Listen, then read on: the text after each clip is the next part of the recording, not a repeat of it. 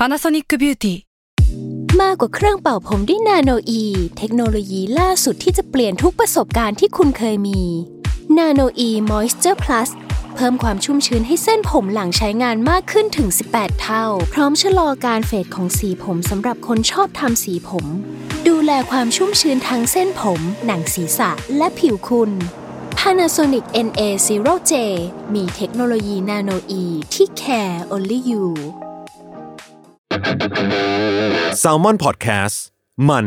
สดอร่อยทฤษฎีสมคบคิดเรื่องลึกลับสัตว์ประหลาดฆาตกรรมความลี้ลับที่หาสาเหตุไม่ได้เรื่องเล่าจากเคสจริงที่น่ากลัวกว่าฟิกชั่นสวัสดีครับผมยศมันประพงษ์ผมธัญวัฒน์อิพุดมนี่คือรายการ Untitled Case สวัสดีครับยินดีต้อนรับเข้าสู่รายการ Untitled Case ตอนที่หนึ่งร้อยแปดสิบเก้าครับผมครับสวัสดีครับเราเองก็เพิ่งผ่านบรรยากาศการเลือกตั้งมาเขารู้อยู่แล้วยศมา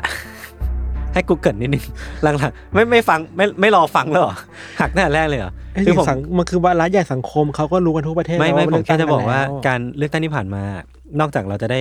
ผลที่อ่ะบางคนอาจจะยินดีด้วยบางคนอาจจะแบบเสียใจแต่สุดท้ายคือผมคิดว่ามันก็คนส่วนมากที่ที่ที่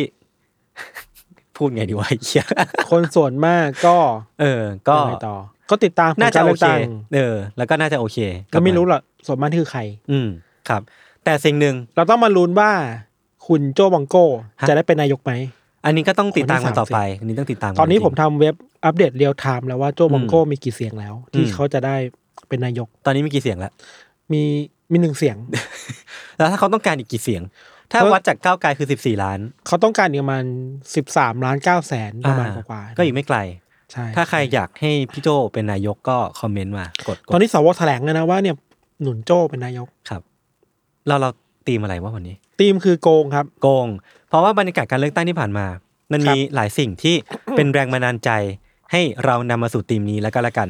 คุณจะเขาบอกว่าเขาโกงเหรอไม่ไม่ไม่มันมีกลิ่นอายบางอย่างที่จริงพูดถึงเรื่องของของมหาภาคแบบเนี้ย มันจะมีสิ่งเนี้ยที่มันซ่อนอยู่แล้วเราก็เออแค่อยากลองพูดถึงว่าในในมุมอื่นๆทั่วโลกมันมีเคสการโกงอะไรที่ที่ที่เราน่าเล่าให้ฟังบ้างการเลือกและการโกงการโกงในการเลือกเอออาจจะไม่มีการเลือกมาเกี่ยวข้องก็ได้เพราะผมไม่มีผมมีไงผมเลยพูดแบบนี้มันไม่มีคือมันมีนะผมจะเล่าคือมันเป็นเรื่องการโกงในในหลากๆรูปแบบในการเลือกไงผมจะพูดงั้นงั้นผมเล่าก่อนอ่าขี้เกียจขี้เกียจพูดต่อแล้วพี่ทันเล่าก่อนเลยเอ้าเรื่องตีมอะไรเรื่องการโกงการโกงโอเคชีทชีทโอเคคือเรื่องเราวันนี้เนี่ยเกิดขึ้นในประเทศจีนครับครับเราขอเล่าข้อมูลบางอย่างเพื่อปูพื้นฐานนิดนึงก่อนคือว่าเรื่องใหญ่ๆเนี่ยมันเกี่ยวข้องกับกระบวนการสอบเข้ามหาลัยของจีน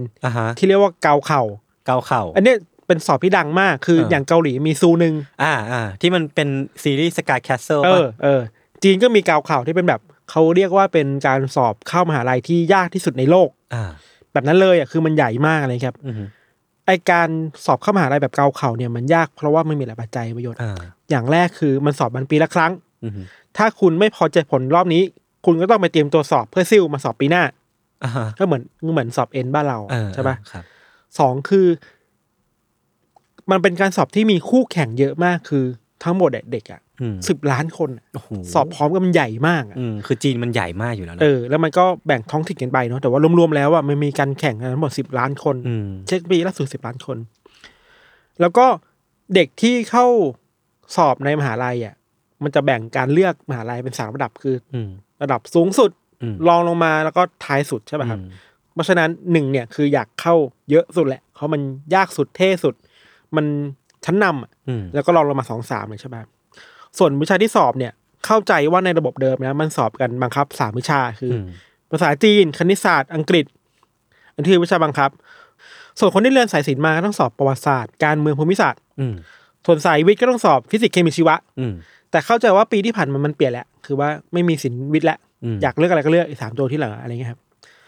ซึ่งสำหรับเราอ่ะเวลามองเข้าไปในเรื่องการสอบแบบเกาเข่าหรือสู้หนึ่งอ่ะนะคือเราจะรู้ว่าไอการจะเข้ามหาลัยดีๆได้เนี่ยหลายคนต้องเตรียมตัวหนักมากเหมือนสอบเป็นทันบ้านเราต้องเรียนพิเศษเยอะมากต้องทุ่มเวลาทุ่มพลังชีวิตทุ่มเงินในการเตรียมตัวเพื่อเก่งข้อสอบอ่านข้อสอบกันอะไรครับ ขณะเดียวกันอัตราการแข่งขันมันก็สูงมากเนาะเฉพาะในเมืองใหญ่ๆพวกปักกิ่งเซี่ยงไฮ้อะไรเงี้ยมันมันแข่งกันหนักมากมันเรียนกันตลอดเวลาเยอะอะไรเหล่านี้มันคือความกดดันที่มันทับถมลงมาที่เด็กเว้ยอีกปัจจัยสำคัญมากที่เราคิดว่ามันทำให้ไอการสอบเกาข่าวมันเป็นการสอบที่ยากที่สุดอันนึงในโลกคือว่า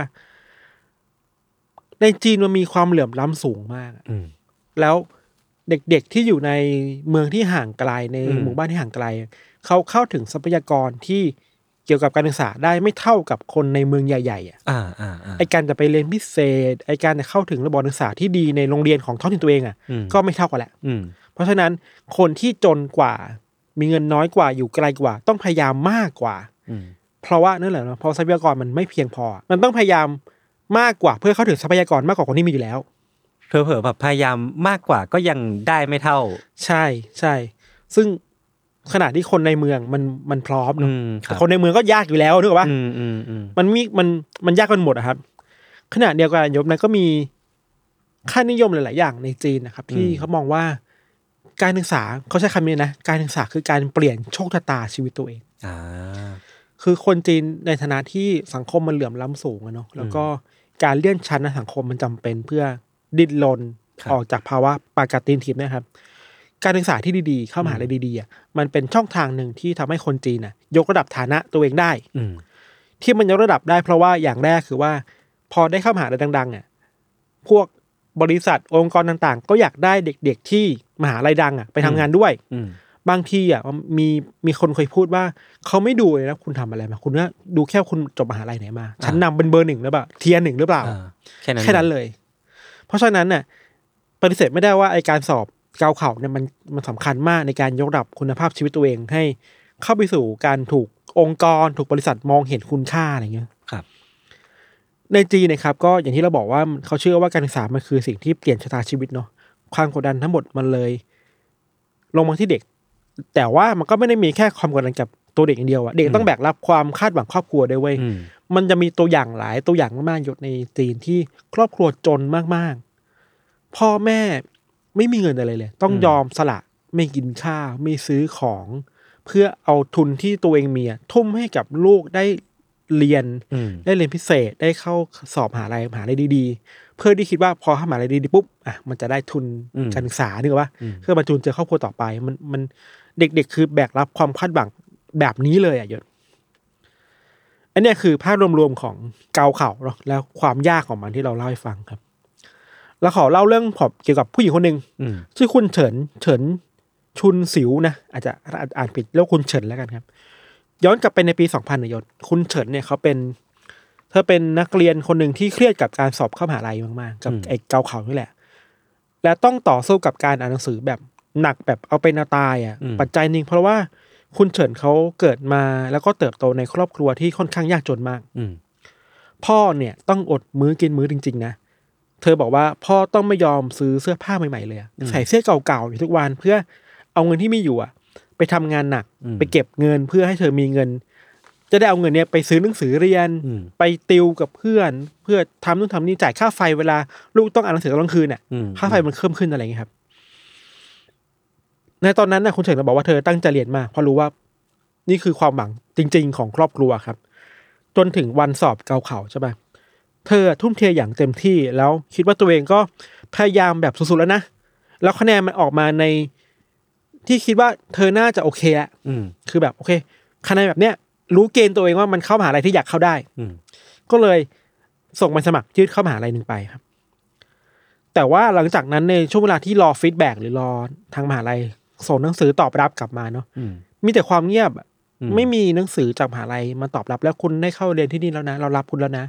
ทั้งนั้นที่คะแนนสอบเข้าถึงเกณฑ์เว้ยคือเรียกได้ว่ามันไม่มีสิ่งที่เธอคาดหวังกลับมาเลยเออทั้งที่เธอสูงเธอก็ไม่ทำอะไรผิดพลาดอะไรเงี้ยแต่พอเวลาผ่านไปผ่านไปแล้วมหาลัยไม่ตอบกลับมาสักทีหนึ่งเปิดเทอมแล้วอ่ะก็ยังไม่ได้เรียนอ่ะ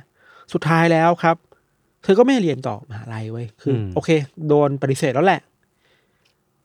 เธอต้องใช้ชีวิตต่อไปเนาะแล้วอย่างที่เราบอกไปครับว่าครอบครัวของคุณเฉินน่ะก็พ่อแม่เจ้าพ่อหรือคนเดียวพ่อก็ทุ่มเงินทั้งหมดให้กับการเตรียมสอบเข้าเกาเข่าไว้แต่พอสอบเข้ามหาลัยไม่ได้ไม่แหม่อะไรเรียนน่ะ ก็ไม่มีเงินที่จะแบบไปผลักดันให้มาซิ่วอีกรอบหนึ่งเนอะปะอ่ามันเหมือนว่ามันหมดก๊อกไปแล้วมันหมดไปแล้วอ่ะเงินที่มีอยู่มันหมดสำรองไปแล้วเพราะฉะนั้นเฉิดเองก็เหมือนจะรู้ตัวนะว่าครอบครัวก็ไม่ได้อยู่ในฐานะที่แบบมันจะไปต่อได้ถ้าเอาเงินมาทุ่มมาเธออีกปีนึงอ่ะความกดดันมันแบกรับอยู่เศรษฐกิจมันไม่ดีเศรษฐกิจในครอบครัวเนาะทำให้เธอต้องเห็นใจโอเคงั้นไม่เรียนมหาลัยความฝันหายไปก็ใช้ชีวิตเรื่อยมาครับเขาจะว่าไม่ได้เข้าสู่ระบบประสาทต่อนะก็แบบทำงานไปเลยอะไรครับเธอก็ใช้ชีวิตต่อมาอยู่เรื่อยๆเนาะตัดภาพมาจนถึงตอนที่เธออายุได้สามสิบหกปีหรือว่าสิบหกปีหลังจากไอ้การสอบเกาเขาครั้งนั้นน่ะคุณเฉินก็ทำงานหลายอย่างเว้ยเธอเริ่มต้นจากทำอาหารเลี้ยงชีพเป็นสาวโรงงานเป็นพนักงานเสิร์ฟในร้านอาหารก่อนที่อาชีพตรงตอนที่สามสิบหกเนี่ยคือเป็นครูในโรงเรียนอนุบาลซึ่งเธอคิดว่ามั่นคงแล้วคือการเป็นเขาเรียกข้าราชการโรงเรียนในรัฐอ่ะมันค่อนข้างจะมั่นคงประมาณนึงอ่ะเธอค่อนข้างก็อยู่นิ่งชีวิตนิ่งแหละพอชีวิตนิ่งแล้วเนี่ยคุณเฉินก็อยากจะเรียนมาเรียนหนังสืออีกรอบอยากเรียนมหาลัยอีกรอบแล้วบังเอิญนะว่ามันมีมหาลัยนึงที่เปิดหลักสูตรสำหรับผู้ใหญ่อาจจะไปนอกเวลาเลยครับเธอก็อยากเรียนเธอตอนนั้นแต่งงานสามีใช่ป่ะเธอก็แบบเอ้ยเธอใช้คอมไม่ค่อยเก่งครับยศก็เปิดคอมมาแล้วกำลังจะกรอกใบสมัครลงไปในหลักสูตรเนี้ยแต่กับเจอความแปลกๆคือว่าพอกรอกข้อมูลตัวเองประวัติอะไรไปแล้วอ่ะปรากฏว่าเว็บไซต์มันขึ้นว่าคุณไม่มีสิทธิ์เพราะว่าคุณเนี่ยเรียนจบมหาลัยไปแล้วนะซึ่งว่าเอ้ยฉันไม่ได้เรียนอ่ะชื่อฉันมาได้ยังไงใช่ไหมครับเธอบอกว่าในข้อมูลนั้นน่ะคือมันมีทั้งชื่อเธอที่อยู่ข้อมูลส่วนตัวต่างอย่างเดียวคือรูปถ่ายที่ไม่ใช่ตัวเธอเว้ยนี่คือใครก็ไม่รู้นี่ใครไม่รู้แต่ว่าข้อมูลส่วนตัวทุกอย่างเป็นคุณเฉินหมดเลยเธองงมากว่าเฮ้ยมันทำไมมันมีใครเป็นสวมรอยเป็นตัวเธอหรือเปล่าอ่ะเธอก็เลยแบบโอเคงั้นต้องไปสืบต่อว่ามันเกิดอะไรขึ้นกับเธอเพราะเธออยากเรียนตอนแรกเธอคิดว่ามันแค่แบบผิดพลาดเชิงเทคนิคอะไรหรือเปล่าอะไรเงี้ยครับพอไปคุยกับทางมหาลัยแล้วก็แล้วก็เจ้าหน้าที่รัฐแหละคุณเฉินก็ได้ความจริงกลับมาว่ามันมีคนสวมรอยเป็นเธอเว้ยเมื่อสิบหกปีที่แล้วใช่สิ่งที่เกิดขึ้นคือคนที่สวมรอยคนเนี้ยสวมรอยแล้วไปเรียนจนจบอ่าแล้วก็ทำงานแล้วตอนนี้ชีวิตคือดีมากเชี่ยแปลว่าไอ้สิ่งที่คุณเฉินตัวจริงอ่ะทุ่มเทมาตลอดในการก่อนสอบเข้ามหาลัยอ่ะตอนช่วงติวอ่ะมันสูญเปล่าเพราะเธอถูกขโมยความฝันขโมยชีวิตไปหมดเลยอ่ะสิ่งที่คุณพ่อต้องทนลำบากหาเงินมาให้ใช่คือหายหมดเลยเพราะว่าถูกคนคนหนึ่งไม่รู้ใครขโมยตัวตนไปอ่ะแล้วเอาข้อมูลเนี้ยคะแนนเนี้ยไปสอบไว้ครับพอมีตำรวจมีเจ้าหน้าที่รัฐมาสอบสวนเรื่องนี้ครับก็มีความจริงเปิดโปงมาอันนี้เราอ้างอิงจาก บี บี ซี เนาะ บี บี ซี ย้อนย้อนกลับไปว่าในวันที่สอบเนี่ยคุณเฉินทำคะแนนได้ดีเลยคือห้าร้อยสี่สิบหกคะแนนจากเต็มเจ็ดร้อยห้าสิบอือซึ่งถึงเกณฑ์แน่ๆในการเข้ามหาลัยแห่งนี้แต่ไอคนที่เข้ามาสวมรอยอ่ะกลับได้คะแนนเพียงแค่สามร้อยสามคะแนนเท่านั้นเองโอ้โหห่างกันเยอะมากคือสามร้อยสามเนี่ยยังไงก็เข้ามหาลัยนี้ไม่ได้แต่คุณเฉินเข้าได้สิ่งที่มันเกิดขึ้นคือว่าพ่อของตัวปลอมเนี่ยยศไปติดต่อกับผอโรงเรียนคือพ่อก็มีอิทธิพลมีคอนเนคชั่นน่ะพ่อของพ่อของตัวปลอมเนี่ยไปติดต่อผอโรงเรียนให้ปลอมแปลงทรานสคริปต์การศึกษาให้หน่อยอืมให้เป็นเฉินน่ะอืม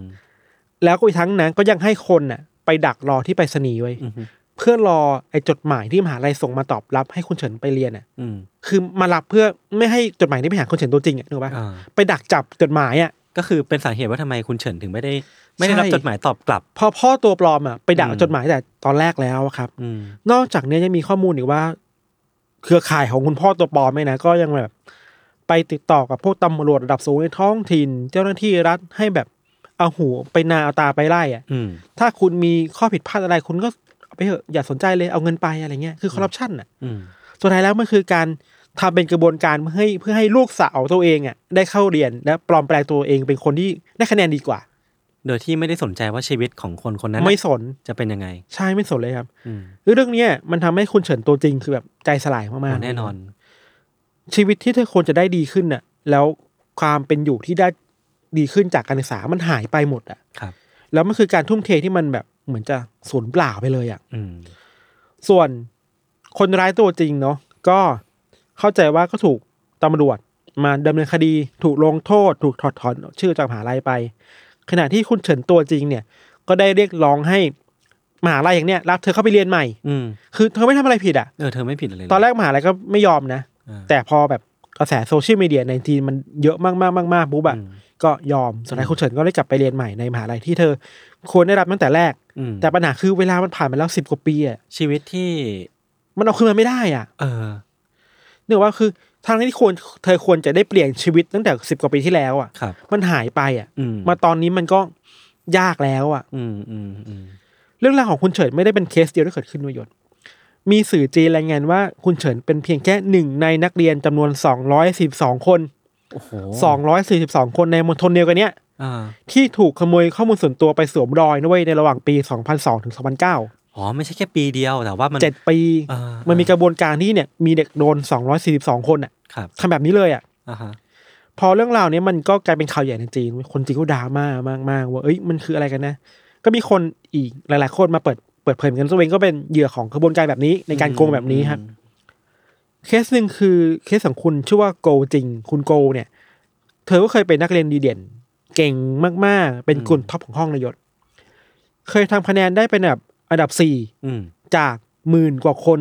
ในการซ้อมทำข้อสอบระดับประเทศอ่ะคือเขาเรียกอะไร pre-test ป่ะไม่รู้ดิไม่แน่ใจเหมือนกันยุคนี้มันไม่รู้จะมีไหมนะคือแบบซ้อมทำข้อสอบก่อนอ่ะเธอได้อันดับสี่จากหมื่นกว่าคนอ่ะแปลว่ามีแววมากๆที่จะได้เข้ามหาลัยดีๆไว้แต่ว่าพอสอบเกาเข่าไปแล้วอ่ะคุณโกอ่ะเกิดขึ้นในปีหนึ่งพันเก้าร้อยเก้าสิบเจ็ดเนาะผลคะแนนกลับออกมาไม่ดีเลยเว้ยคะแนนเธอน้อยแล้วก็ต่ำมากจนน่าตกใจอ่ะจากผลคะแนนแบบนี้ทำให้เธอต้องไปเรียนในมหาลัยที่มหาลัยแบบสถาบันเทคนิคอะไรพวกนี้แทนอะไรเงี้ยครับไม่สามารถทำตามความฝันในการเข้ามหาลัยชั้นนำที่ตัวเองฝันไว้ได้สุดท้ายแล้วชีวิตก็เธอต้องแบบถูกเชฟด้วยผลคะแนนเนี่ย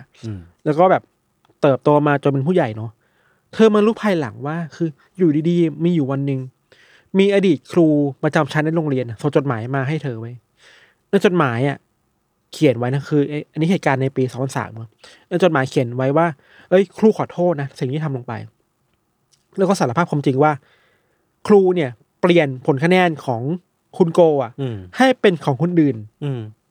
ฟังแล้วแบบทำไมทำไมใช่ป่ะความจริงคือว่าครูอ่ะเปลี่ยนคะแนนของโกที่คะแนนดีมากกับลูกสาวของตัวเองเว้ยเพื่อให้ลูกสาวตัวเองได้เข้าเรียนมหาลัยที่ดีแต่คุณโกก็ปล่อยปละละเลยไปอะไรเงี้ยแล้วเพิ่งมาสำนึกได้ว่าไม่ควรทำก็เลยรู้สึกผิดก็เลยส่งจดหมายมาสารภาพความจริงเออซึ่งแม่งไม่ช่วยอะไรเลยแล้วเออสองเคสเนี่ยครับเป็นเคสที่ทำให้เห็นถึงไอการโกงในเกาเข่าเว้ยคือจริงๆแล้วการโกงในเกาเข่ามันมันมีหลายแบบถ้าเป็นดูแบบเราดูตามข่าวทั่วไปจะแบบเฮ้ยคนนี้ใช้แว่นตาแบบเลเซอร์โกงข้อสอบมีแบบบางคนแอบจดไปในนู่นนี่ในรองเท้าอะไรก็มีแบบฉลาดเกมโกงใช่ไหมเออแต่เราสึกว่าเคสแบบนั้นน่ะมันไม่รู้เล่าแล้วแล้วมันทำอะไรต่อได้อ่ะคือแบบว่ามันไม่ได้พาเราไปขนาดมันรู้ว่าคนโกงอ่ะแต่ว่ามันจะมีเคสแบบเนี้ยครับที่มันถูกเรียกว่าเป็นการโกงแบบ systematic cheating เว้ยการโกงเชิงระบบโกงแบบเป็นระบบโกงโดยคนในระบบโกงอย่างเป็นระบบเป็นขบวนการน่ะยศไอ้รูปแบบการโกงเชิงระบบในเกาเขาเนี่ยยังมีหลายแบบเว้ยเช่นโกงเชิงสัมมโนครัวอันเนี้ยแปลกมากคือแล้วก็โหดมากคือว่าเกาเข่าเนี่ยมันไม่ได้ใช้ข้อสอบเดียวทั้งประเทศด้วยยศมันใช้ข้อสอบที่แตกต่างกันไปตามแต่ละพื้นที่ท้องถิ่นเพราะว่าคนจีนเหมือนว่าทางการจีนรู้ว่ามันมีปัจจัยไม่เหมือนกันอ่ะอันนี้คนง่ายนี่คนยากอันนี้คนแบบนั้นแบบนี้นะไม่แน่ใจแต่ว่ามันไม่เหมือนกันมันมีการที่คนที่มีทะเบียนบ้านอยู่ในเมืองที่การแข่งขันสูงมากๆปลอมแปลงสัมมโนครัวตัวเองเพื่อให้ตัวเองอ่ะได้มาสอบในสนามท้องถิ่นที่อัตราแข่งขันน้อยกว่าในเมืองปลอมเอกสารปลอมใบเกิดปลอมหมดเลยเพื่อแบบได้มาสอบในนี้เพื่อจะได้เข้ามหาลัยเพราะว่าคนแข่งมันน้อยอ่ะพลเมืองมันไม่ได้แน่นหนาเพราะเท่าเมืองใหญ่อะไรเงี้ยครับอันนี้แบบหนึ่งบางทีไอการโกงเชิงระบบเนี้ยยังเกิดขึ้นโดยการสมรู้ร่วมคิดกันระหว่างผู้ปกครองโรงเรียนตำรวจเจ้าหน้าที่ราชการแล้วก็ติวเตอร์กวดวิชาเว้ยบางติวเตอร์กวดวิชามีอำนาจในการขอให้กำหนดพื้นที่ในการสอบของตัวเองได้เช่นไปล็อบบี้ว่าเอ้ยขอสอบเกาเข่าที่นี่นะจะได้จัดแจงอุปกรณ์ต่างๆสำหรับคนที่มาเรียนกับตัวเองอ่ะได้ประโยชน์ที่สุดอ่ะเพื่อให้โรงเรียนของตัวเองมี success rate ที่เยอะใช่นี่มันคือการโกงเชิงระบบที่มันเกิดจริงๆแล้วไม่ใช่ว่าทางการไม่รู้นะคือว่าเจ้าหน้าที่ท้องถิ่นมันรู้แต่มันมันได้รับเงินอ่ะมันก็ยอมหรือบางคนก็มีอำนาจทางการเมืองด้วยอะไรครับ จริงๆมันก็มีคนวิเคราะห์เรื่องนี้กันเยอะอยู่นะไอ้การโกงชนระบบในเกาเขานะครับเราพอสรุปประเด็นสำคัญมาอย่างนี้แล้วกันว่ามันมีคนวิเคราะห์ว่าเหยื่อในการโกงแบบนี้มันจะเป็นนักเรียนที่อยู่ในที่ห่างไกลแบบคุณโกแบบคุณเฉินอะไรเงี้ยนะส่วนใหญ่เป็นลูกหลานในครอบครัวที่ยากจนเว้ยไม่ได้รู้เท่าทันช่องโหว่ในระบบนี้ที่สำคัญคือว่าถูกคนชนชั้นกลางและชั้นสูงที่ลูกหลานเรียนไม่เก่งอ่ะเอาเปรียบอยู่ตลอดอ่ะมาขโมยตัวตนมาขโมยคะแนนมาขโมยอนาคตเข้าไปสิ่งที่คนชนชั้นสูงและกลางทำได้คือเพราะมีเงินและเข้าถึงเส้นสายทางการเมืองทางโรงเรียนได้มากกว่านะยศจริงๆแล้วอ่ะเหยื่อผู้เสียหายเนี่ยก็คือนักเรียนที่ทุ่มเทชีวิตมาหลายปีเนาะอ่านหนังสืออย่างเต็มที่เพื่อที่แบบยกระดับชีวิตตัวเองผ่านการศึกษาอะไรอย่างเงี้ยแต่ว่าเหยื่อของคนวินเทอร์มันกลายเป็นเหยื่อของคนที่มีอำนาจมากกว่าท่านเองเลยอ่ะมีอิทธิพลเยอะเพียงพอที่โกงได้ฟังดูแรงกันหน่อยเรารู้สึกว่ามันคือระบบที่แบบปรสิตอ่ะใช่ไหมมันคือระบบปรสิตที่ไม่กินเนื้อในคนจนอ่ะตัวเองลูกหลานตัวเองทำงานทำงานทำคะแนนได้ไม่ดีก็ไม่เป็นไรอ่ะฉันมีเงินมีอำนาจแล้วฉันไม่ขโมยความฝันมาจากคนเหล่านี้ที่ทุ่มเทมาตลอดทั้งชีวิตอะไรเงี้ยจริงๆก็ประมาณนี้โหแต่จะมีเรื่องเล่าอีกแต่ว่ายศอยากช่วยคุยยศก่อนว่าไงเป็นไงบ้างจะปวดจะปวดผมว่ามันมันโดนแบบมันเหมือนโดนสตีลอ่ะคือภาษาแบบภาษาแบบกีฬาเขาจะเรียกว่าไอ้คนเนี้ยเหมาะจะได้แชมป์แต่ว่าปีนั้นมันไม่ได้เขาจะพูดเรียกว่าโดนสตีลสตีลแชมป์ไปหรือว่าโดนอะไรพวกเนี้ยคือผมว่ามันคือการขโมยจริงๆเลยอ่ะการขโมยความฝันไปซึ่งจริงๆแล้วผมว่าเรื่องนี้แม่งแม่งน่าคุยหลายหลายเลเยอร์เหมือนกันนะเรื่องที่ว่าการสอบเกาข่าวมันกำหนดชีวิตของคนทั้งทั้งชีวิตได้มากเกินไปหรือเปล่าเออถ้ามันพลังของมันน้อยกว่านี้หรือว่าคนคนจีนมีโอกาสใหม่ในการเริ่มต้นใหม่ในชีวิตมากกว่านี้เขาจะไม่ต้องทุ่มทั้งชีวิตเพื่อการสอบครั้งนี้ขนาดนั้นหรือเปล่าเนาะคือพอสังคมมันเดสเพลตมากๆอ่ะเราสึกว่าแล้วการศึกษากลายเป็นกลายเป็นช่องทางเดียวในการที่จะขยับฐานะทางสังคมขึ้นมาได้อ่ะทุกคนมันเลยต้องเข้าไปในท่อนี้เหมือนกันหมดไงแล้วมันแบบเขาเรียกอะไรเดิมเดิมพันเดียวกันหมดเลยอ่ะแล้วมันไม่ได้จะเสียมันพร้อมทุ่มที่จะโกงทุกทุกวิถีทางเพื่อให้ตัวเองหลุดพ้นได้อ่ะใช่แล้วเราแบบคนคนที่ขี้โกงคือคนที่แบบไม่ไม่บริสุทธิ์ไม่ไม่เล่นตามเกมก็พร้อมที่จะใช้แต้มต่อที่ตัวเองมีหรือว่าความเหลื่อมล้ำเนี่ยให้มันเป็นประโยชน์ที่เอื้อกับตัวเองอ่ะจริงๆเกาเข่าหรืออย่างเกาหลีคือซูนึงเนาะอย่างที่หลายคนเคยดูใน Sky Castle อ่ะเขาจะเห็นว่าสิ่งที่เด็กคนนึงมันแบกรับอ่ะมันเยอะมากเลยนะเว้ยคือรุ่นเราก็ไม่เท่าไหร่รุ่นเราก็ประมาณถือว่าเด็กรุ่นใหม่กว่าเราอ่ะเขาแบกรับหนักกว่าเราอีกอ่ะด้วยความที่สภาพสังคมมันกดดันเนาะให้เด็กต้องรีบ success เด็กต้องรีบโตเด็กต้อง perfect ทุกอย่างมันกดดันจนลืมไปว่าถึงแม้เขาจะพยายามแล้วก็ตามอ่ะแต่มันยังมีไอ้ปัญหาเชิงระบบแบบเนี้ยที่ทำให้ความพยายามของเขามันไปไม่ถึงเว้ยแล้วอย่างจีนคือนี่แหละการคอร์รัปในระบบการโกงในระบบอ่ะอะไรเงี้ยสิ่งนี้ก็แอพพลายกับไทยได้เหมือนกันเนาะเออผมรู้สึกว่าเรื่องความเหลื่อมล้ำทางการศึกษายังไงก็ตามอ่ะมันก็ยังมีเราก็เลยเห็นการการวิพากษ์วิจารณ์ในในประเทศไทยเยอะเหมือนกันนะเรื่องโรงเรียนพิเศษเรื่องเงินเรียนพิเศษเรื่องเรื่องการไปสอบซึ่งครั้งนึงก็ใช้เงินการเดินทางไปสอบเข้ามาที่กรุงเทพเพราะว่ามหาลัยดีๆอยู่ในกรุงเทพหมดเลยอะไรเงี้ยคือแบบโอ้โหว่ามันก็มันก็แอพพลายกับกับประเทศไทยได้เหมือนกันเราพูดเสริมไปหน่อยจริงๆแล้วอ่ะเราโคตรเข้าใจเราเองก็ไม่คนเด็กๆที่เรียนพิเศษไว้แต่มันเรียนเพราะความเดสเพลตไงว่าคือถ้าเพราะว่าโรงเรียนมันตอบโจทย์ข้อสอบมหาลัยไม่ได้อ่ะเออคือเราไม่มั่นใจว่าโรงเรียนเราถ้าเรียนเรียนไปแล้วอ่ะเราจะได้เข้าเราจะได้เข้ามหาลัยหรือเปล่าอ่ะคือคุณภาพในโรงเรียนมันก็เป็นปัจจัยหนึ่งนะที่บีบให้เด็กต้องไปหาทางเลือกอื่นเพื่อความมั่นใจสบายใจตัวเองว่าต้องไปกดวิชาซึ่งเราไม่เคยโทษเด็กให้ไปเรียนกดวิชาเลยคือมันมันต้องสู้มันเอาตัวรอดให้ได้คือทุกคนทำทำตามหน้าที่ตัวเองเออมันมันอยากเอาให้รอดมันอยากได้ความภูมิใจตัวเองอยากให้ครอบครัวมีความสุขอยากให้ตัวเองไปสู่ความฝันขนาดที่ชอบได้ครับอีกอย่างหนึ่งคือมิกิยศพูดมาแล้วคิดว่าสำคัญเหมือนกันคือว่าเวลาเด็กคนนึงมันพยายามยามมากๆแล้วอ่ะแล้วมันไม่สำเร็จอ่ะมันไม่ได้แปลว่าเขาไม่ได้พยายามเว้ยเออๆๆใช่มั้ยอย่างที่เราบอกว่าทั้งเกาเข่าเองทั้งซูนึงเองหรือว่าระบบไทยเองอ่ะเวลาเด็กเขาสอบแล้วแล้วเขาพยายามมากๆแล้วอ่ะเวลาเขาสอบแล้วมันไม่ได้คะแนนแบบที่เขาต้องการน่ะมันไม่ได้แปลว่าเขาล้มเหลวหรือเขาผิดพลาดในชีวิตอ่ะอืมเออมันมีปัจจัยอีกมากมายที่เรามองไม่เห็นที่มันกดทับบนบ่าพวกเขาอยู่ด้วยเว้ยอืมแต่อีกอันนึงที่รู้สึกว่าน่าหงุดหงิดเวลาเห็นน่ะคือจะเป็นการเปรียบเทียบว่า นี่ไงคนนี้ก็ยากจนคนนี้ก็มาจากชนบทแล้วทำไมเขาได้คะแนนแบบท็อปของประเทศได้อะสำหรับเราคือโอเคเราโคตรยกย่องคนที่สู้มากๆเลยเว้ยที่แบบสู้ในการเรียนเองตลอดเวลาไม่ได้กวดวิชาแล้วสามารถเข้าสอบมหาลัยแล้วคะแนนดีได้อันนี้คือไม่มีปัญหาอะไรเลยนะรู้สึกว่าดีมากเก่งมากคือมันความพยายามแต่ว่าแต่คนที่พยายามแล้วเหมือนกันน่ะแต่ไม่ได้มันไม่ได้แปลว่าเขาจะไม่พยายามอ่ะนึกป่ะมันมีปัจจัยที่ต้นทุนชีวิตมันไม่เหมือนกันมันไม่เท่ากันน่ะโอเคแหละบางคนอาจจะเข้าไม่ถึงทรัพยากรของการศึกษาได้เท่าเทียมกับคนอื่นบางคนอาจจะไม่มีเวลาที่จะได้อ่านหนังสือเท่าเทียมคนอื่น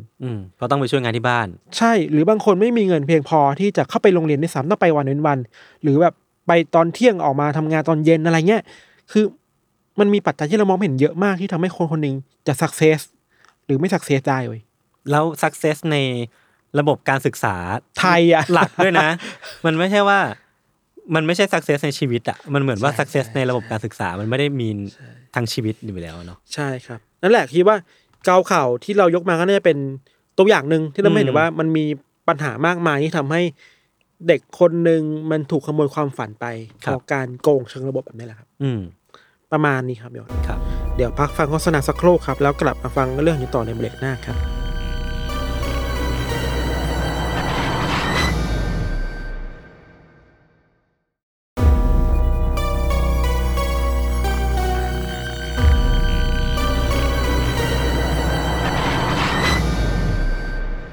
ผมผมมีอัปเดตเพิ่มเติมตอนนี้คะแนนโหวตของโจมังโก้เนี่ยขึ้นมาที่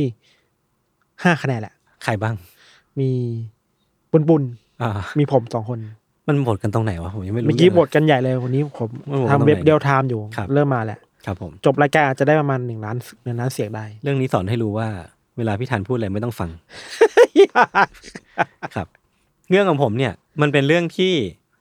จะอยู่ในวงการกีฬาเว้ยคือมันจะมีความคล้ายๆกับกาวกีฬาของคุณกีฬานี่เป็นยาวิเศษไหมเป็นยาวิเศษห้าให้ห้าให้ครับครับคือถ้าพูดถึงการแข่งกีฬาระดับโลกเนี่ยเกือบทุกคนที่ที่พูดถึงอะไรพวกเนี้ยน่าจะนึกถึงโอลิมปิกหรือว่าถ้าพี่ทันดูบอลก็จะนึกถึงบอลโลกบอลยูโรป่ะใช่ป่ะฟีฟ่าฟีฟ่าเออฟีฟ่าที่มันมาทุกๆสองปีหรือว่าอะไรพวกเนี้ยฟีฟ่ามันมีคือบอลโลกยูโรคือยูโรอ่าไม่เหมือนกันแล้วอะไรที่มันมาทุกสองปีไม่รู้ว่ะซีเกมหรอ ไม่รู้เหมือนกัน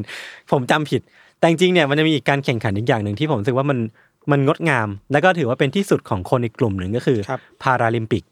คือการแข่งขันโอลิมปิกสำหรับผู้พิการพูดง่ายๆเนี่ยคือพาราลิมปิกเนี่ยก็เหมือนเป็นโอลิมปิกของคนพิการที่เขาจะมาแข่งขันกีฬากันอย่างสุดฝีมือที่มันก็จะเป็นเวทีที่มีกติกามีกฎแล้วก็มีรูปแบบที่พิเศษกว่าโอลิมปิกทั่วไปหรือว่าการแข่งขันกีฬาทั่วไปเพื่อให้เข้ากับคนพิการที่เข้ามาแข่งขันที่พาราลิมปิกนั้นๆนะครับตัวพาราลิมปิกเนี่ยมีประวัติศาสตร์มาตั้งแต่ปีหนึ่งพันเก้าร้อยสี่สิบแปดก็คือถือว่านานพอตัวแต่ไม่ได้นานเท่าโอลิมปิกเนาะโดยมันเนี่ยเริ่มต้นมาจากการเป็นกิจกรรมของเหล่าผู้พิการในโรงพยาบาลของเหล่าทหารผ่านศึกที่ Stoke Mandeville ที่อังกฤษคือเขาเนี่ยจัดขึ้นมาเพื่อให้กำลังใจให้ขวัญและก็กำลังใจของเหล่าทหารผ่านศึกพวกเนี้ยที่เหมือนพอเราพิการน่ะเราก็จะรู้สึกว่าเราไม่ได้มีความสามารถในการออกกำลังกายหรือว่าอะไรพวกเนี้ยเขาก็เลยจัดตั้งการแข่งขันกีฬาขึ้นมาเพื่อให้พวกเขาเนี่ยยังรู้สึกว่าตัวเองยังสามารถออกแรงได้อยู่หรือว่ายังมีขวัญกำลังใจที่ดีอยู่ให้มีชีวิตสู้ต่อไปได้แต่ว่าหลังจากนั้นเนี่ยเหมือนคอนเซปต์เนี่ยมันดีก็เลยมีการจัดขึ้นมาเรื่อยๆแล้วก็จริงจังมากขึ้นเรื่อยๆจนมันกลายเป็นจนเนี่ยจนมันเนี่ยกลายเป็นการแข่งขันใหญ่โตระดับโลกเทียบเท่ากับโอลิมปิกของผู้พิการจริงได้ในที่สุดครับคือเท่าที่เล่ามาเนี่ยมันก็ดูเป็นประวัติศาสตร์ที่สวยงามเนาะมันก็ยังคงดำเนินต่อมาเรื่อยๆจนมาถึงพาราลิมปิกเกมส์ในปีสองพันที่จัดขึ้นที่ซิดนีย์ออสเตรเลียพาราลิมปิกในปีนั้นเนี่ยเรียกได้ว่าเป็นปีที่งดงามมากๆเว้ยพี่ในแง่ของการจัดงานจัดการแข่งขันในแง่ของการโปรโมทแล้วก็ความเข้มข้นของการแข่งขันมันมีโมเมนต์ที่น่าจดจำมากมายจนประธานสมาคมพาราลิมปิกณตอนนั้นเนี่ยถึงก็บอกว่ามันคือแบบ best game ever หรือว่าเป็นพาราลิมปิกที่ดีที่สุดเท่าที่เคยจัดขึ้นมาเลยทีเดียว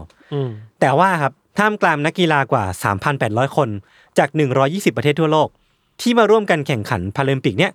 มันมีกีฬาแข่งขันทั้งหมดสิบแปดประเภทเนี่ยที่แข่งกันอย่างงดงามเนี่ยมันกลับมีการแข่งขันหนึ่งที่ภายหลังเนี่ยครับมันจะถูกจดจำว่าเป็นหนึ่งในการแข่งขันกีฬาที่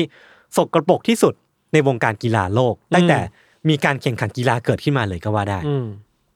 การแข่งขันที่ว่าเนี่ยมันคือการแข่งขันบาสเกตบอล ไอ ดี ไอ ดี เนี่ยมันย่อมาจาก Intellectual Disabilities หรือว่า ความพิการทางสมองพูดง่ายๆมันคือบาสสำหรับผู้พิการทางสมองนั่นเองซึ่งมันคือการแข่งขันบาสเกตบอลระหว่างผู้ที่มีความบกพร่องทางการเรียนรู้ในด้านต่างๆเช่นคนนี้อาจจะมีความบกพร่องด้านการเรียนรู้มี ไอ คิว ที่ต่ำกว่าคนทั่วไปมีความบกพร่องด้านการเข้าสังคมหรือพวกนี้ครับมันก็จะมีเกณฑ์ที่ที่ก็จะระบุไว้ในแต่ละประเภทหรือว่าในในแต่ละการแข่งขันที่มันจะไม่เหมือนกันซึ่งที่ซิดนีย์ในปีสองพันเนี่ยก็มีระบบของเขาเหมือนกันในการคัดกรองผู้เล่นที่จะมาเข้าร่วมการแข่งขันในบาสเกตบอล ไอ ดี นี้มันมีประเทศที่เข้าร่วมการแข่งขันเนี่ยทั้งหมดแปดประเทศด้วยกันโดยในรอบแบ่งกลุ่มเนี่ยถูกแบ่งออกเป็นสองกลุ่มครับกลุ่ม A เนี่ยมีสเปนโปรตุเกสแล้วก็บราซิลแล้วก็ญี่ปุ่นกลุ่ม B เนี่ยมีรัสเซียโปแลนด์ออสเตรเลียแล้วก็กรีซนะครับกลุ่ม A เนี่ยมีสเปนกับโปรตุเกสที่เข้าไปในรอบถัดไปได้โดยที่มีตัวเต็งตัวนึงคือสเปนที่ชนะรวดสามแมตช์รวดโดยสกอร์ที่ค่อนข้างขาดในแต่ละแมตช์เนาะแล้วก็ถือว่าเป็นตัวเต็งของการแข่งขันนี้มากๆกลุ่ม B เนี่ยมีรัสเซียแล้วก็โปแลนด์ที่ชนะสองแพ้หนึ่งเท่าๆกันแล้วก็เข้ารอบไปพร้อมๆกันพอมาถึงรอบรองชนะเลิศอ่ะก็เป็นสเปนที่ชนะโปแลนด์ไปได้ซึ่งแต้มที่ที่มันออกมาพี่ทันมันขาดกว่าสามสิบแต้มเลยเรียกว่าฝีมือเนี่ยเหนือชั้นกว่ามากๆโดยที่สเปนเนี่ยก็จะไปเจอกับผู้ท้าชิงก็คือรัสเซียที่ชนะโปรตุเกสไปได้แบบขาดเช่นกันพอมาถึงรอบชิงเนี่ยผมพยายามไปหาฟุตเทจเกมมาดูแต่ว่าก็หาไม่เจอเพราะว่ามันน่าจะเก่าเหมือนกันมีแค่ไฮไลท์นิดหน่อยก็รู้สึกว่ามันก็เป็นเกมที่เรียกได้ว่าสูสีก็ก็พูดได้เหมือนกันเพราะว่ามีการผลัดกันรุกผลัดกันรับแล้วก็เล่นกันอย่างเต็มที่แต่สุดท้ายเนี่ยก็เป็นสเปนที่เอาชนะรัสเซียไปได้ด้วยแต้มที่ค่อนข้างขาดในในตอนท้ายเนาะ ครับคือเป็นแต้มแปดสิบเจ็ดต่อหกสิบสาม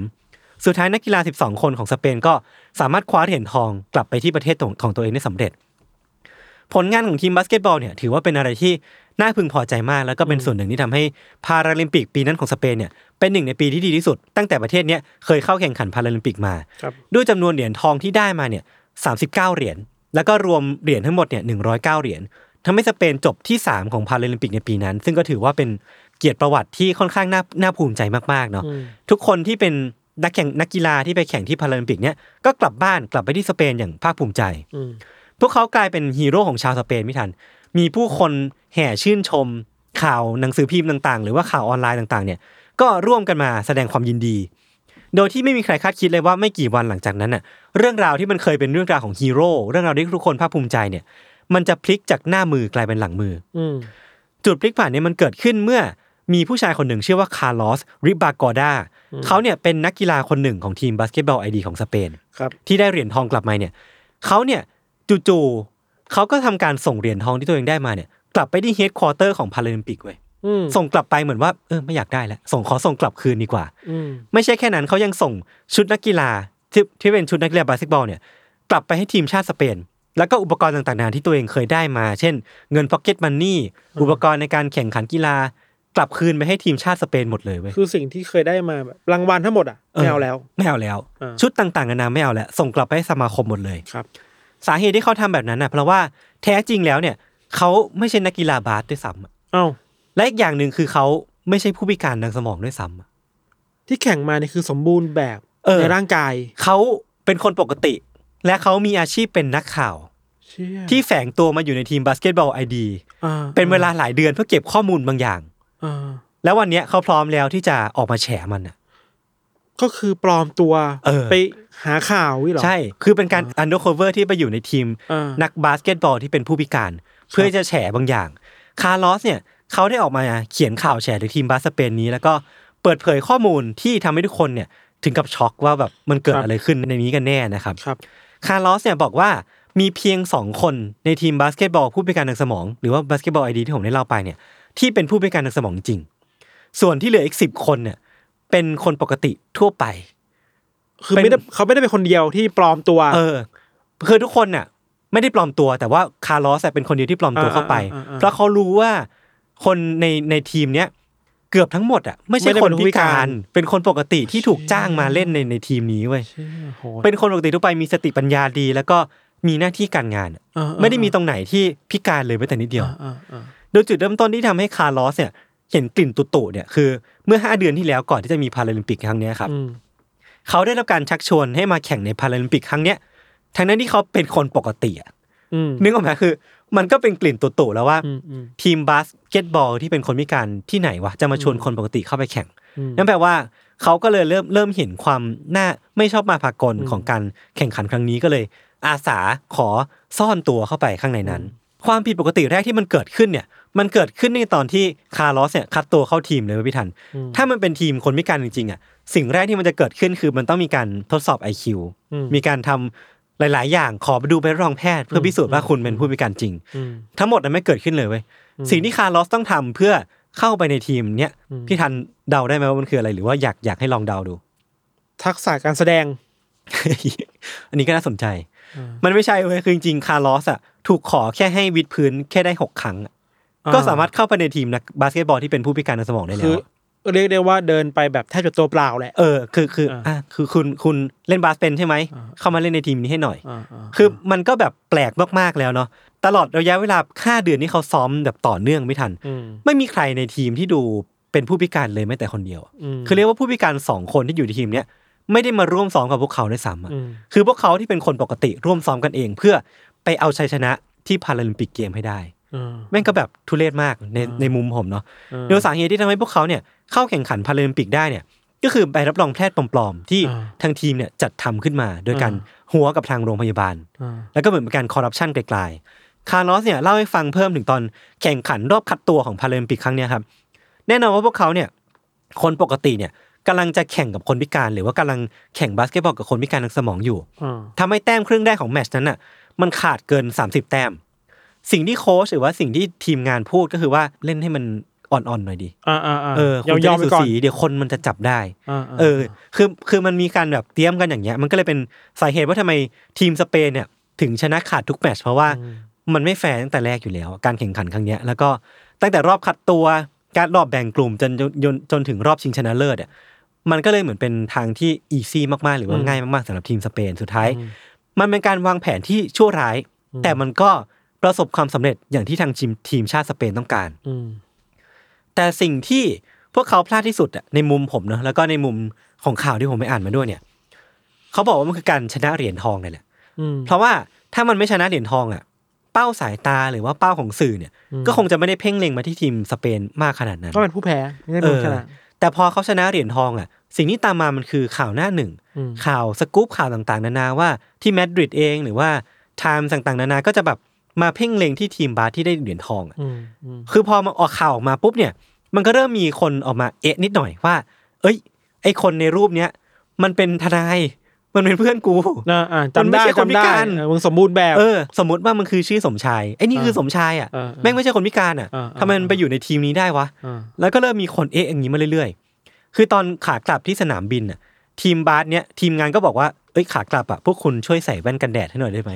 ใส่หมวกปิดบังตัวตนให้หน่อยได้ไหมจะได้จะได้เนียนๆหน่อยคนจะได้มาสังเกตคนมันจะได้จับไม่ได้แต่สุดท้ายมันก็ไม่ได้ช่วยแล้วเท่าไหร่เพราะมันยังมีอีกอย่างหนึ่งที่พวกเขาพลาดคือการที่คาร์ลอสเนี่ยแฝงตัวเข้ามาอยู่ในทีมเนี่ยแล้วก็เข้ามาเก็บข้อมูลหรือว่าคิดเก็บเตรียมข้อมูลทุกอย่างเป็นนาตาชาว่ากันเถอะเป็นนาตาชาเพื่อรอวันที่ตัวเองเนี่ยจะออกมาแฉถึงความไม่ไม่ชอบมาพากลหรือว่าความทุจริตครั้งใหญ่นี้ครับซึ่งมันไม่ใช่แค่ในทีมบาสด้วยพี่ทันสิ่งที่คาร์ลอสเก็บมาได้คือว่ามันมีนักกีฬาประเภทอื่นๆด้วยในทีมชาติสเปนสมมติว่ามีนักกีฬาทีมชาติสเปนสองร้อยคนมันมีอย่างน้อยสิบห้าคนจากในนั้นน่ะที่ไปแข่งพาราลิมปิกโดยที่ตัวเองเนี่ยไม่ใช่ผู้พิการมันมันมันขี้โกงมากๆแล้วก็เป็นการแข่งขันที่ไม่แฟร์มากๆแล้วก็ทำให้ความสวยงามบางอย่างของพาราลิมปิกเกมมันมันถูกลดทอนคุณค่าลงไปมันไม่เท่าเทียมเออใช่แน่นอนว่าหลังจากที่คาร์ลอสเนี่ยแฉเรื่องราวทั้งหมดเนี่ยมันก็กลายเป็นไวรัลในยุคนั้นแบบข่าวมันก็ดังไปทั่วสเปนแล้วก็เป็นเป็นเดือดเป็นร้อนกันไปทั่วแต่แน่นอนว่ามันก็ต้องมีสักคนหนึ่งที่โดนเพ่งเล็งที่สุดว่าเป็นคนที่อยู่เบื้องหลังเรื่องราวทั้งหมดนี้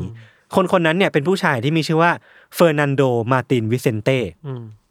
เฟอร์นันโดเนี่ยโปรไฟล์เขาคือเขาเป็นคนใหญ่คนโตในวงการกีฬาของสเปนเลยเว้ยตัวเขาเนี่ยสตอรี่เขาเนี่ยเขาอ้างว่าตัวเขามีลูกเป็นคนพิการในปีหนึ่งพันเก้าร้อยเจ็ดสิบห้าเนี่ยเขาก็เลยก่อตั้งสมาคมสมาคมหนึ่งขึ้นมาชื่อว่า National Association of Special Sport ขึ้นมาในสเปนเพื่อเป็นสมาคมที่อุทิศให้กับการสนับสนุนเรื่องของกีฬาของผู้พิการเขาก็เลยตั้งสมาคมนี้ขึ้นมาด้วยสตอรี่นี้แล้วก็ได้รับเงินสนับสนุนจำนวนมากทุกๆปีเพื่อให้รันองค์กรนี้ต่อไปตัวเฟอร์นันโดในปีสองพันนี่เกิดเรื่องครับเขาถือเป็นผู้มีอิทธิพลที่ เรียกว่าเกือบสูงที่สุดในวงการกีฬาผู้พิการของสเปนเลยก็ว่าได้คือเขาเนี่ยดำรงตำแหน่งเป็นคณะกรรมการพาราลิมปิกนานาชาติหรือว่าตัวย่อคือ ไอ พี ซี ก็สามารถไปลองเสิร์ชกันดูได้เนาะแล้วก็มีตำแหน่งสูงในคณะกรรมการพาราลิมปิกของสเปนด้วยมันก็เลยไม่แปลกใจว่าทำไมพอเรื่องราวความเน่าเฟะฟอนเฟะทั้งหมดนี้มันถูกแฉออกมาเนี่ยเฟอร์นันโดจะถึงถูกชี้นิ้วแล้วก็เพ่งเล็งเป็นคนแรกเพราะว่าเขาเองอ่ะถ้าเรื่องนี้มันเกิดขึ้นมันมีการทุจริตเกิดขึ้นจริงอ่ะมันเป็นไปไม่ได้เลยเว้ยที่เขาจะไม่รับรู้เพราะว่าเขาต้องเป็นคนเซ็นอนุมัติทีมชาติทุกคนเออมันก็เลยดูถ้าสมมติความรับผิดชอบไม่ได้ถูกต้องใช่ใช่ใช่ณตอนนั้นนะครับที่ถูกกล่าวหาเนี่ยเฟอร์นันโดก็ออกมาปฏิเสธเสียงแข็งเลยเว้ยบอกว่าเอ้ยมันเป็นไปไม่ได้เว้ยที่เขาจะโกงมันทุกอย่างมันมีกระบวนการของมันก็เป็นเป็นท่าปฏิเสธที่เราเคยได้ยินกันบ่อยๆเนาะแต่ว่าเขาเองก็ถูกบีบให้ลาออกจากตำแหน่งในเวลาถัดมาแล้วก็ถูกฟ้องเข้าสู่กระบวนการทางกฎหมายสุดท้ายในปีสองพันสิบสามครับเวลาผ่านไปโคตรนานกว่ากระบวนการในชั้นศาลมันจะคืบหน้าเฟอร์นันโดก็ถูกตัดสินว่าผิดจริงฐานทุจริตในหน้าที่แล้วก็ถูกปรับเงินเป็นจำนวน เจ็ดพันสามร้อย ดอลลาร์เท่าไหร่อ่ะคือคือมันน้อยมากมันแค่ประมาณ สองแสน สามแสน บาทอ่ะแล้วก็ต้องคืนเงินให้กับรัฐประมาณ สองแสน ดอลลาร์ส่วนนักกีฬาแล้วก็ทีมงานคนอื่นๆเนี่ยก็ถูกปัดตกข้อหาไปเพราะว่าจริงๆแล้วก็อาจจะมีส่วนรู้เห็นแต่ว่ามันก็ไม่ได้มีหลักฐานขนาดนั้นสุดท้ายเฟอร์นันโดก็รับผิดไปคนเดียวการนั้นก็ต่างกับตัวเฟอร์นันโดเนี่ยก็ยังคงยืนยันว่าเขาเองไม่ได้มีส่วนรู้เห็นในกระบวนการทั้งหมดนี้หรือว่ากระบวนการทุจริตครั้งนี้แต่หลายฝ่ายก็ยืนยันอยู่วันวันยังค่ำว่ามันไม่มีทางเป็นไปได้เลยว่าเฟอร์นันโดจะไม่รับรู้เรื่องทั้งหมดเนี่ยอ่าอ่านี่ก็เออคือต้นฝ่ายฝ่ายจำเลยก็ปฏิเสธไปฝ่ายที่มีหลักฐานก็ยืนยันว่ามันไม่มีทางที่มึงจะไม่รู้ว่าเออซึ่งเอาจริงเนี่ยสำหรับผมตัวบทลงโทษมันก็ถือว่าน้อยนะมันเป็นการปรับเงินอะซึ่งเงินเขาก็น่าจะมีเยอะอยู่แล้วมันไม่ใช่มีการจำคุกเกิดขึ้นไม่ได้มีการแบบเออไม่ได้มีการชดเชยที่ผมรู้สึกว่ามันมันสมน้ำสมเนื้อจากจากความน่าอับอายที่มันเกิดขึ้นกับประเทศสเปนอ่ะเนาะเออเอาเปรียบคนอ่ะใช่หลังจากที่เรื่องมันถูกแฉเนี่ยสเปนก็ถูกตัดเหรียญทองจากการแข่งบาสไอดีในปีสองพันออกนักกีฬาทุกคนก็ต้องส่งเหรียญคืนกลับไปให้สมาคมพาราลิมปิกแต่ที่ทราบก็คือพาราลิมปิกในอีกสี่ปีถัดมาเนี่ยมันถูกยกเลิกการแข่งขันกีฬาของผู้พิการทางสมองไปทั้งหมดเลยคือมันไม่ใช่แค่บาสเกตบอลนะ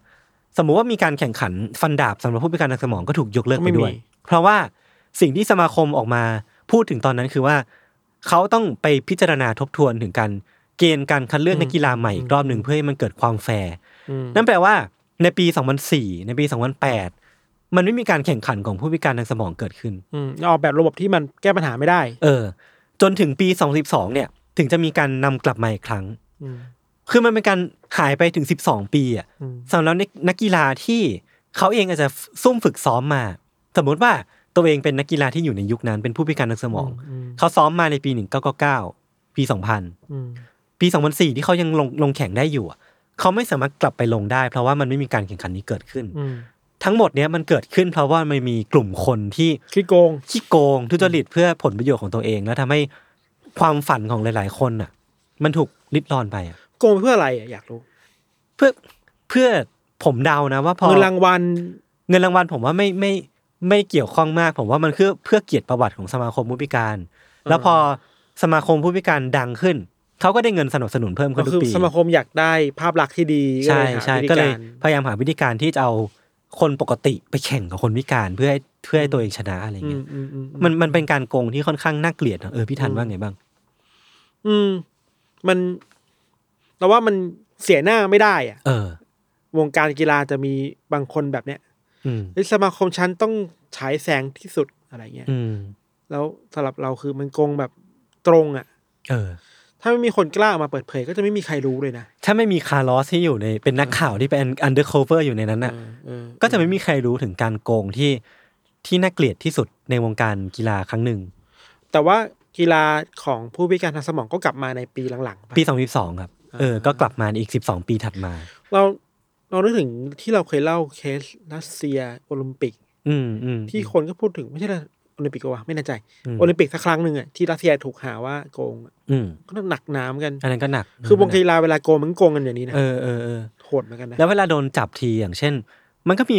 โอลิมปิกหลายครั้งที่มันถูกจับได้ว่ามีการโดบยา